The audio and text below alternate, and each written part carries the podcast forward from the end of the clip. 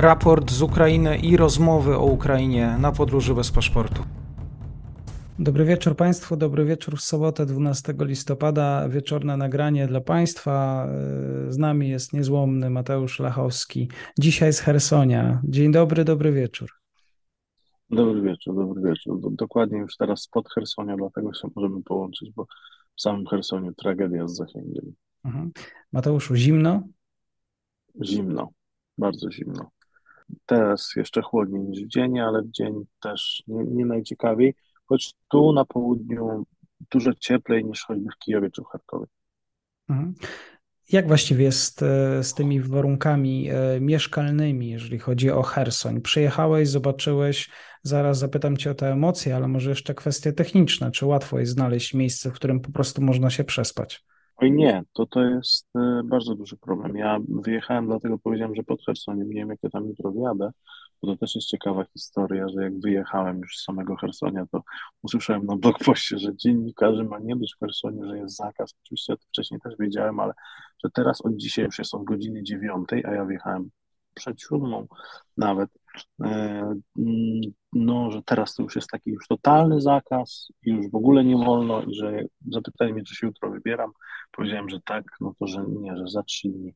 No zobaczymy, czy mi się jutro uda dotrzeć, czy wrócę za trzy dni. Cieszę się, że dzisiaj dotarłem, bo zobaczyłem ten klimat, ale wiesz co, no mi zależało na tym, żeby mieć zasięg, żeby mieć prąd, co w Hersonie było nierealne, więc wyjechałem z Hersonia za Czarnobajówkę jeszcze tam troszeczkę e, i do takiego miejsca, w którym po prostu udało mi się jednostek zorganizować. Co prawda to mieszkanie jest, tak jak Ci wspominałem, tragiczne, no ale jest to, że jest. E, nie ma oczywiście ogrzewania, jest zimno, ale jest e, prąd, bo to są, to jest wioska już w obwodzie hersońskim, ale która była pod kontrolą powiedzmy ukraińską jeszcze, jeszcze przed tym wyzwoleniem, no i to już daje takie, takie możliwości, że tak powiem, że jest prąd.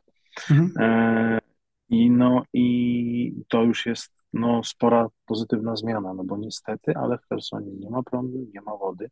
Stoją, miasto wygląda dobrze. Ja miałem taką rozmowę pół godziny temu, mm, no ja więcej, dwie godziny temu z, ze swoim kumplem, e, żołnierzem ukraińskim, który teraz jest gdzieś tam z żołnierzami, którzy pochodzą z obwodu hersońskiego. No i oni też mówili, że słyszeli, że jest dobrze.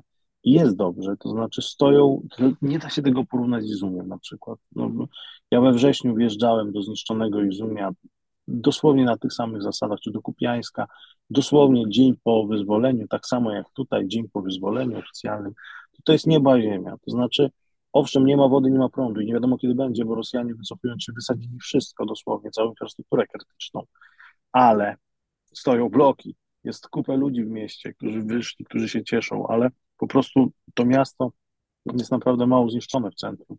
Zniszczone są te miejscowości, przez które się przejeżdża, z które przecież niedawno też przejeżdżałem.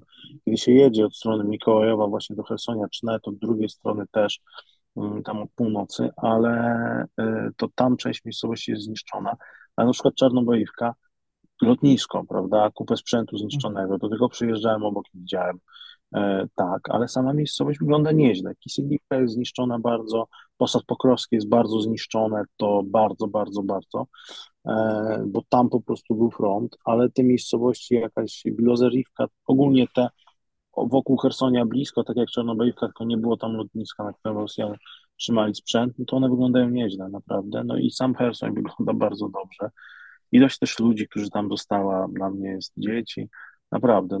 Powiem szczerze, jeszcze nigdy nie było tak pozytywnie, jak wjeżdżałem do wyzwolonych miejscowości. Nigdy, naprawdę. To tego się nie da porównać z tym, co widziałem pod Kijowem, tego się nie da porównać z Izumiem. To jest, no tam dzisiaj było święto, wczoraj też.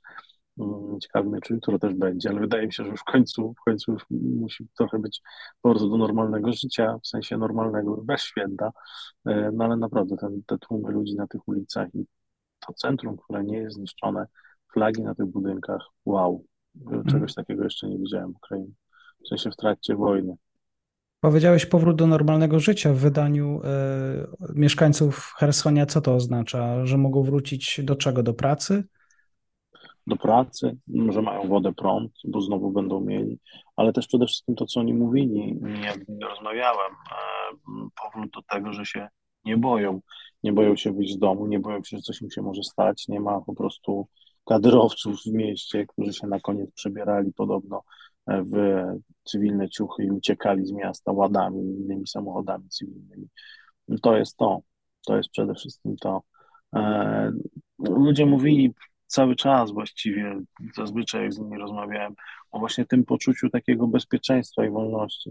Ja niestety mam e, taką obawę, że będzie tak jak w za jakiś czas, że teraz w Chersoniu jest jeszcze spokojnie, nie jest aż tak ostrzeliwany, ale no za parę tygodni niestety, albo parę dni nawet, no może się skończyć na tym, że jak się trochę to wszystko tam ustabilizuje, Rosjanie wycofali to, co mieli wycofać, no to zaczną strzeliwać Hersoń, mają blisko, tylko rzeka ich dzieli mm, w tej chwili, więc obawiam się, że, że niestety to miasto jeszcze ucierpi, zwłaszcza, że no choćby to, że wysadzono tą całą infrastrukturę krytyczną na koniec, no wydaje się, że to jest trochę też tak, że pewnie będzie żal, tak jak było z Charkowem, żal Rosjan, że jednak te billboardy, które ja dzisiaj widziałem, które były zeskrobywane, podpalane, różne rzeczy z nimi robiono, choć jest ich tak dużo, że one jeszcze stoją. Mm, billboardy, na których oczywiście są wezwania do tego, żeby uczestniczyć jeszcze we wrześniowym referendum, one nie zniknęły przecież. Czy billboardy, na których jest napisane, że Ukrainy, Ukraińcy i Rosjanie to jeden naród, a Ukraina i Rosja to jedna całość, jakoś tak, jakoś tak to jest tak poetycko napisane. Te billboardy znikają, mm, w sensie mówię, są palone, zeskrobywane i tak dalej. No ale Ukraińcy w Chersonie na nie nie nabrali. Ja się obawiam, że niestety, ale Rosjanie będą mieli o to wielki żal i też z tego powodu będą, no będą niestety się mścili na tym mieście. To nie jest pierwsze takie miasto. Mm, wszystkie te miasta, które oni uważali za rosyjskie, które, które jednak broniły się, no niestety, ale no, spotkał je ciężki los, choćby żeby wspomnieć Mikołajów czy Charków. No i obawiam się, że z Hersonie będzie to samo za jakiś czas. No ale na razie ludzie się cieszą i to jest najważniejsze. Mhm. Czy miałeś okazję zapytać e, lokalnych mieszkańców e, o to, jak udało mi się przetrwać ostatnie miesiące? Mówię też o takich kwestiach mentalnych po prostu. Tak, tak, tak. To, to akurat chyba takie główne moje pytania były, jak, jak to wyglądało, jak wyglądała okupacja, czy było ciężko właśnie, jak przetrwali. No, mm, różnie bardzo odpowiadali, ale zasadniczo było coś takiego, że po prostu czekali.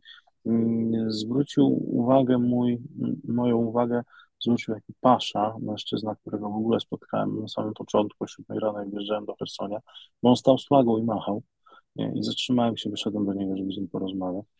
No i zaczął mi opowiadać między innymi o tym, że on e, w ogóle miał trudną sytuację, bo u niego w zakładzie, który on ma, zatrzymali się Rosjanie i po prostu tam stacjonowali. I on dojeżdżał z domu do tego zakładu, starał się jakoś tam pracować, no ale miał z nimi cały czas kontakt. No i między innymi, jak oni przynieśli dokumenty ukraińskiego jakiegoś żołnierza, o którym niestety Pasza spodziewa się, że on zginął, bo palili te dokumenty i te rzeczy tego człowieka, no to on e, zwędził przynajmniej jakieś tam dokumenty. Nie, nie zrozumiałem dokładnie co, nawet nie dopytywałem, tylko powiedział, mam kilka dokumentów, które zabrałem, żeby móc to przekazać ukraińskim żołnierzom, czy nie wiesz, gdzie są gdzieś tutaj ukraińscy żołnierze. Jeszcze było rano, ja mu powiedziałem, żeby zatrzymał jakiś patrol, który będzie jechał mm, i żeby im po prostu dał te dokumenty, e, no po prostu, żeby rodzina się dowiedziała, podał nawet nazwisko tego żołnierza, więc ewidentnie to zależało mu na tym bardzo. No ale opowiadał też różne rzeczy. Opowiadał, jak oni uciekali na koniec Rosjanie, jak kadyrowcy właśnie się przebierali w ciuchy i łatwo było, no, jak to ujął, łatwo poznać kadyrowca, bo oni wyglądają inaczej. Więc nawet jak się ubrali w ciuchy i wsiedli do łady, to i tak wiedziałem, że to kadyrowcy. No ale właśnie, że, że część z tych żołnierzy właśnie po cywilnemu uciekała. Wiele osób ogólnie mówiło, że czekało, że jedni mówili, że było bardzo niebezpiecznie i bardzo ciężko, że że znajomi byli aresztowani, że były pobicia, że były kradzieże. Między innymi Pasza też to mówił, że na blokpostach bardzo się bał, jak jeździł, że mu każą coś oddać, że go pobiją, że, że to się zdarzało, że zabierali telefony bardzo często, że laptopy zabierali, ukradli po prostu. Z drugiej strony były takie osoby, które mówiły, że nie było tak źle, no ale, był, ale jednak był lęk, było takie poczucie, że, że to nie, nie okej, okay, że, że, że nie chcą żyć w tym kraju po prostu, nie chcą żyć w Rosji, że są Ukraińcami. No też umówmy się, właśnie wkroczyły wojska ukraińskie, e, tłum ludzi na placu, ludzie na ulicach z flagami też, nie tylko na placu głównym przy po całym mieście, dzieci z flagami, z rysunkami, e, więc e, narysowane na kartkach A4 barwy ukraińskiej trzymane, e, skandowanie, machanie do żołnierzy, to wszystko, więc ta, taka atmosfera w całym mieście, więc trudno, żebym rozmawiał z kimś prorosyjskim, nie, nie udało. Nie zdarzyło mi się to. Dopytywałem i nawet raz w jednej rozmowie chciałem tak tonować nastrój, bo bo, bo jedna osoba tak, że czemu ja tak o to pytam i, i jak to jak było i tak dalej. Ja właśnie zawsze się staram jakoś tak obiektywnie, no żeby jeżeli ktoś rzeczywiście się ma inne poglądy, to żeby powiedział, no tutaj się nie zdarzyło. Więc mm. wydaje się, że też wielu, też słyszałem o tym, że bardzo, znaczy może nie bardzo, ale część mieszkańców ta prorosyjska wyjechała, no to nie było zbyt dużo ludzi, że tak powiem, takie mam wrażenie, po tym ile naprawdę było ludzi w tym mieście. Wow, w sensie to nie chodzi tylko o ten plac, to chodzi o to, co dalej, jak się jedzie, po prostu na każdej ulicy by, byli ludzie. Może też oni wyszli, część, część widziałem, że jakieś baniaki z wodą woziła i tak dalej, bo nie ma wody, pewnie zdobyć jakieś jedzenie i tak dalej, to nie jest łatwe, no ale to też jest duże miasto, no i, i o to też chodzi, no ale ci, ci ludzie, ten tłum, który ja widziałem w wielu miejscach, oni nie wyjechali, mieli możliwości wyjechać, mieli możliwości się ewakuować, mieli możliwości wziąć rosyjski paszport, mieli możliwości naprawdę z tego, co wiem i z tego, co też mówili dzisiaj, no mieć dość, no jakieś jest dość sporo było tych rosyjskich propozycji, że tak powiem. Jeżeli chciałeś być Rosjaninem z Hersonia, tak bym to określił, bo z tych terenów, które zostały włączone. No a jednak ci ludzie woleli poczekać, zaryzykować, e, ewentualne walki w mieście przecież także, bo to niedawno przecież wszyscy o tym mówiliśmy, że tak może być, że będzie wielkie oblężenie, dlatego, że jakoś czują się tymi Ukraińcami, więc naprawdę ja po dzisiejszym dniu w jakiś prorosyjski Hersoń to nie uwierzę, sorry, ale po prostu trzeba tutaj mhm. przyjechać i to zobaczyć, tych płaczących ludzi, te kobiety. No zaraz Państwu coś pokażę, tylko czy ja to tutaj mam, czy już wyjąłem. A jest. Na koniec, jak wychodziłem, to znalazłem jedna z kobiet, z którymi rozmawiałem i dała mi to broszkę, którą robiła, powiedziała, to właśnie robiliśmy my, Ukrainki, e, Ukraińcy też, ale jak czekaliśmy na wyzwolenie, to robiły mhm. Ukrainki, ona to robiła, więc rozdawała to cywilom i żołnierzom. Naprawdę Herson jest bardzo proukraiński. Nie wiem, czy był zawsze taki, może kiedyś nie był, ale teraz po tej okupacji totalnie. Mhm ciężko.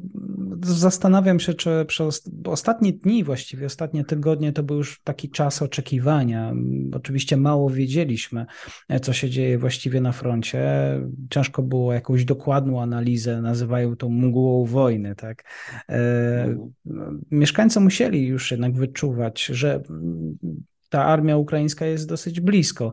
No i też pytanie właściwie o tę formę, y, czy walki w mieście, czy miasto y, będzie y, broniło się, znaczy, czy Rosjanie będą bronić się właściwie w mieście, walki uliczne, potencjalne zniszczenia.